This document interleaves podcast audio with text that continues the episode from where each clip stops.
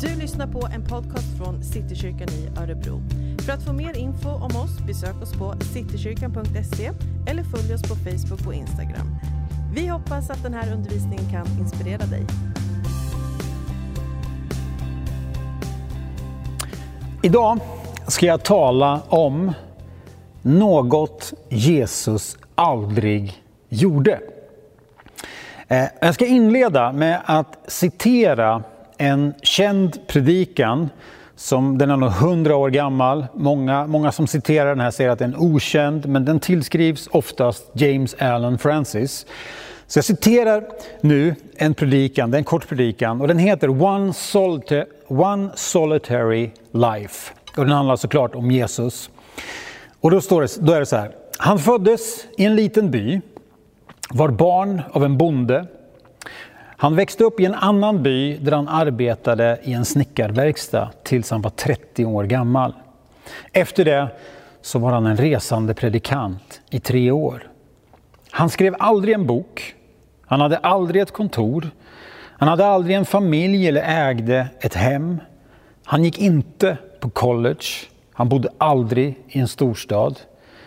Han reste aldrig längre än 15 mil från den plats där han föddes. Han gjorde inget av det som vanligtvis följer storhet. Han hade inga referenser utom sig själv. Och han var endast 33 år gammal då den allmänna opinionen vändes mot honom.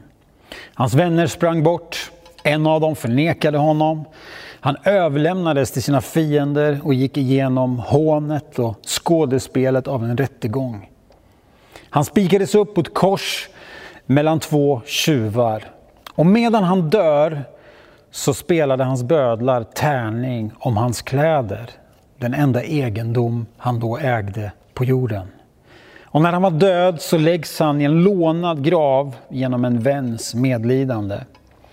20 århundraden har gått. Och idag så är han, Jesus, mänsklighetens centralfigur.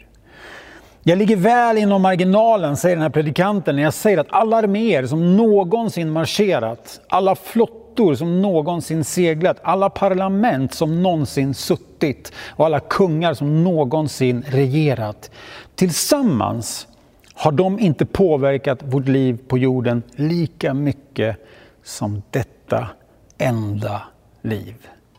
Slutcitat. Du vet, även om du tror eller inte tror så är detta sant.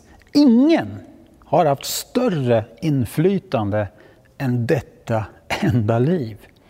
Vi kanske inte pratar på det sättet i Sverige. Vi lär oss inte historia på det sättet. Det kan låta lite överraskande, men det är likväl sant. Du vet, ta endast detta som att vi varje dag påminns om detta enda liv genom att kolla vilken dag det är. Idag är det den 23 augusti 2020, vilket betyder att det är 2020 år, 8 månader och 23 dagar efter, vem då? Detta enda liv, efter Kristus. Varje dag påminns vi alla om att det fanns en tid före Jesus och det fanns en tid efter honom. Våra lagar, vår moral, den etik som vårt land, hela västvärlden har byggts på, den kommer från Jesus. Kristendomen är den överlägset största trosåskådning, jag blir kallad för religion. Miljarder människor över vår värld tror på honom. Den är Jesus som utövade sin gärning under 3 år, som dog endast 33 år gammal, förrådd, ensam, övergiven och sönderslagen. Och varför berättar jag det här? Ja, det finns inte en enda möjlighet i världen att hans betydelse för vår värld skulle vara så stor utan att han uppstod. Det är ställt utom alla rimliga tvivel att om Jesus inte uppstått så skulle hans ord, hans undervisning, hans lära aldrig kunnat spridas ut över hela världen. Vet du, Jesus lämnade ingen medieapparat efter sig, han lämnade inga mänskliga rikedomar, han hade inga politiska kontakter, han hade inga arméer, han hade tvärtom fiender både bland de religiösa och bland de politiska ledarna till den grad att de dödade honom. För lärjungarna som har spridit denna lära så fanns det absolut ingenting att vinna. Vare sig före Jesu död eller efter Jesu död. Faktum är att det fanns ingenting alls för dem att vinna utifrån ett mänskligt perspektiv. Tvärtom så riskerade de att gå samma öde till mötes som Jesus hade gjort. Vilket de flesta av dem också gjorde sen. Ändå så har evangeliet om Jesus spridits som en löpeld över vår värld. Det finns människor som försöker förklara hur detta enda liv kunnat påverka vår värld mer än någon eller något annat gjort utan uppståndelse. Och då behöver man ta till den ena mer häpnadsväckande förklaringen före den andra. Men det finns ingen som håller. Det finns de som försöker förklara det här med att det skedde någon psykologi hos lärjungarna som gjorde att de så gärna ville tro att Jesus hade uppstått fastän han inte gjort det. Så att de genomgick, alltså det hände någonting att de ville så gärna tro det så de trodde på det. Och det är en absurda teorier för att förklara hur detta enda liv kunnat ha så stor betydelse utan uppståndelse. Han måste uppstått, annars skulle hans liv inte haft denna betydelse. Det går heller inte att förklara det här som många har försökt med att det har bildats myter efter Jesu död och generationer efter och man har liksom lagt pussel och lagt ihop saker och det har blivit större än det verkligen var. Den moderna forskningen, den utesluter all form av mytbildning. Det behöver gå för lång tid. Det var ögonvittnesskildring. Det som står i Guds ord är människor som har sett det själv. Det här är så trovärdigt. Och jag älskar att prata om det. Och det är därför Jesu liv är så inspirerande. För det finns inget som liknar hans liv. Jesus sticker ut och är ett otroligt exempel för oss att följa och bli inspirerad av. Och idag ska jag tala om det Jesus inte gjorde. Och anledningen till att jag pratar om någonting som Jesus inte gjorde, det är för att ge oss en annan, och mig själv, en annan infallsvinkel när vi tittar på hur detta solitary life, hur oöverträffad Jesus är. Vet du att Jesus använde aldrig, inte en endaste gång så använde han sin makt, sin kraft eller sin auktoritet som Guds son för sin egen skull. När Jesus använde den här makten och den här auktoriteten som han hade i kraft av att vara Guds son så var det alltid uteslutande för andra människors skull. I Filipperbrevet 2 så uppmanar Paulus att vi ska ha samma mindset, att vi ska ha samma sinnelag, att vi ska tänka på samma sätt, agera på samma sätt som Jesus gjorde i hur vi lever våra liv. Och där står det om att sätta andra för oss själva, att inte dra nytta av position, makt eller styrka för vår egen skull, att inte kräva särskilda förmåner. Tvärtom, till och med avstå privilegier precis som Jesus gjorde för att istället tjäna andra. Jag vet, ingen av oss är Jesus. Vi är hopplöst förtvivlade allihopa utan honom. Så det är inte det att vi jämför oss av vi ska bli Jesus. Det går inte. Men Paulus uppmanar oss att ha samma mindset, samma inställning som Jesus. Och jag tror att det hjälper oss och inspirerar oss att faktiskt tänka på vad Jesus inte gjorde. För om man tänker efter, vem av oss skulle inte använda den kraft Jesus hade för sin egen skull? Om så än bara lite grann.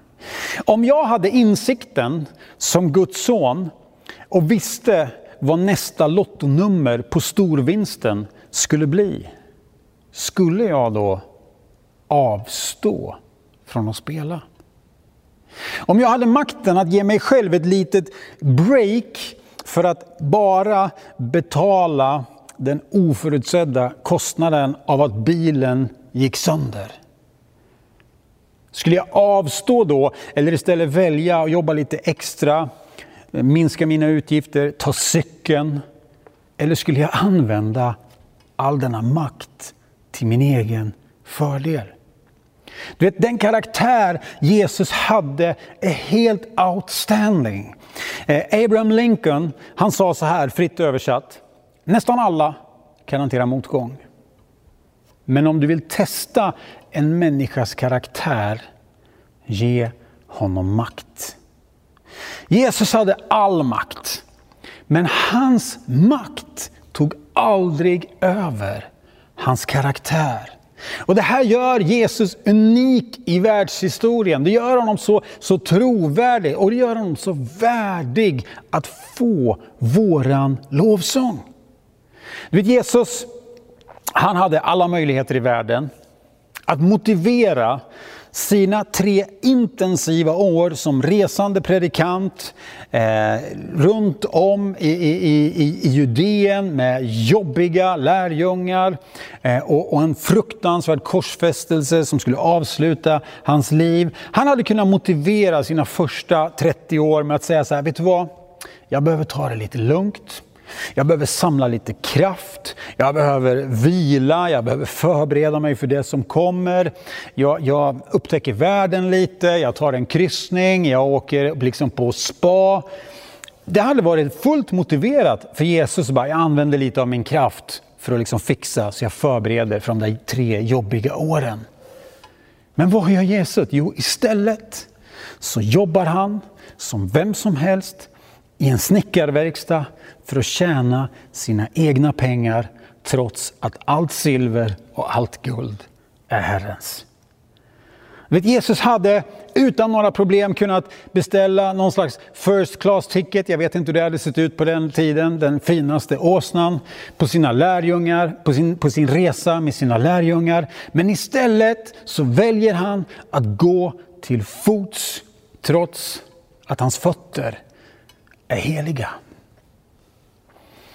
Och Jesus hade kunnat fötts i ett palats. Han hade kunnat växa upp med landets elit, med goda kontakter, inflytande, den bästa utbildningen. Men istället så föds han i ett stall, lever under en tid som flykting, för att sen växa upp i staden som verkar ha varit för nobodies. För kan något gott komma från Nasaret, säger Natanael i Johannes 1:46. Och du vet, inte ens när Jesus blir hungrig i öknen efter att ha fastat i 40 dagar, så använder han sin makt till sin egen fördel. Och låt mig bara säga, Jesus, han är häpnadsväckande. Jesus är fantastisk. Jesus upphör aldrig att fascinera. Han har all makt, all kraft, frivilja, den största auktoritet. Men ingenstans förstör den hans karaktär. Han använder endast all denna kraft för andras skull. Du vet, han är så god så att det är nästan omöjligt att ens närma sig att förstå hur fantastisk Jesus är. Och allt han är, allt han gör, det gör han för din och min skull. Och jag ska bara säga så här, du vet, det finns ingen bättre än Jesus att följa. Det finns ingen bättre att tro på. Det finns ingen bättre att bekänna sina synder för. Det finns ingen bättre att ge sitt liv till än Jesus. Har du avfärdat Jesus som myt? Har du avfärdat Jesus som en produkt av någon psykologisk härdsmälta? Har du avfärdat den person som påverkat världen överlägset mest av alla människor, utan att utforska vem han verkligen är? Så uppmanar jag dig att tänka om. Jag ska säga att jag uppmuntrar dig att tänka om. Att tro på Jesus, det är inte att kasta sig ut i blind tro och hoppas på det bästa. Du vet, att tro på Jesus, det är att fatta ett välgrundat beslut med ett hjärta som vill tro och en hjärna som undersöker trovärdigheten. Jag vill uppmuntra dig och utmana dig att göra det. Avfärda inte den mest inflytelserika personen i historien utan att först utforska honom ordentligt. Vi i vår kyrka, vi finns här just av detta syfte. Vi vill hjälpa dig att utforska och ta reda på vem den här mannen är som har en sån karaktär, som har all makt men endast använder den för vårt bästa. Inte ens för sitt bästa, utan för vårt bästa använder han all sin makt, sin kraft, sin kärlek och sin auktoritet. Det är en Jesus som du vill lära känna. Och vi finns här. Ta kontakt med oss så ska vi bara hjälpa dig och utforska denna Jesus. Vi är inte intresserade av att du ska hamna i en kyrka. Vi är inte intresserade av någonting annat än att du ska upptäcka vem Jesus är. Och för dig som redan gjort det så hoppas jag att den här predikan inspirerar dig att få samma sinnelag som Jesus. Det du har fått, den kraft, den makt, det inflytande, den position som du har, använd den för gott. Använd den för andra. Gör precis som Jesus gjorde. Använd det du har för att ge till andra. Bless you. Du har lyssnat på undervisning från Citykyrkan i Örebro. Vill du veta mer om Gud eller om oss här i kyrkan? Besök oss på citykyrkan.se eller mejla på info@citykyrkan.se.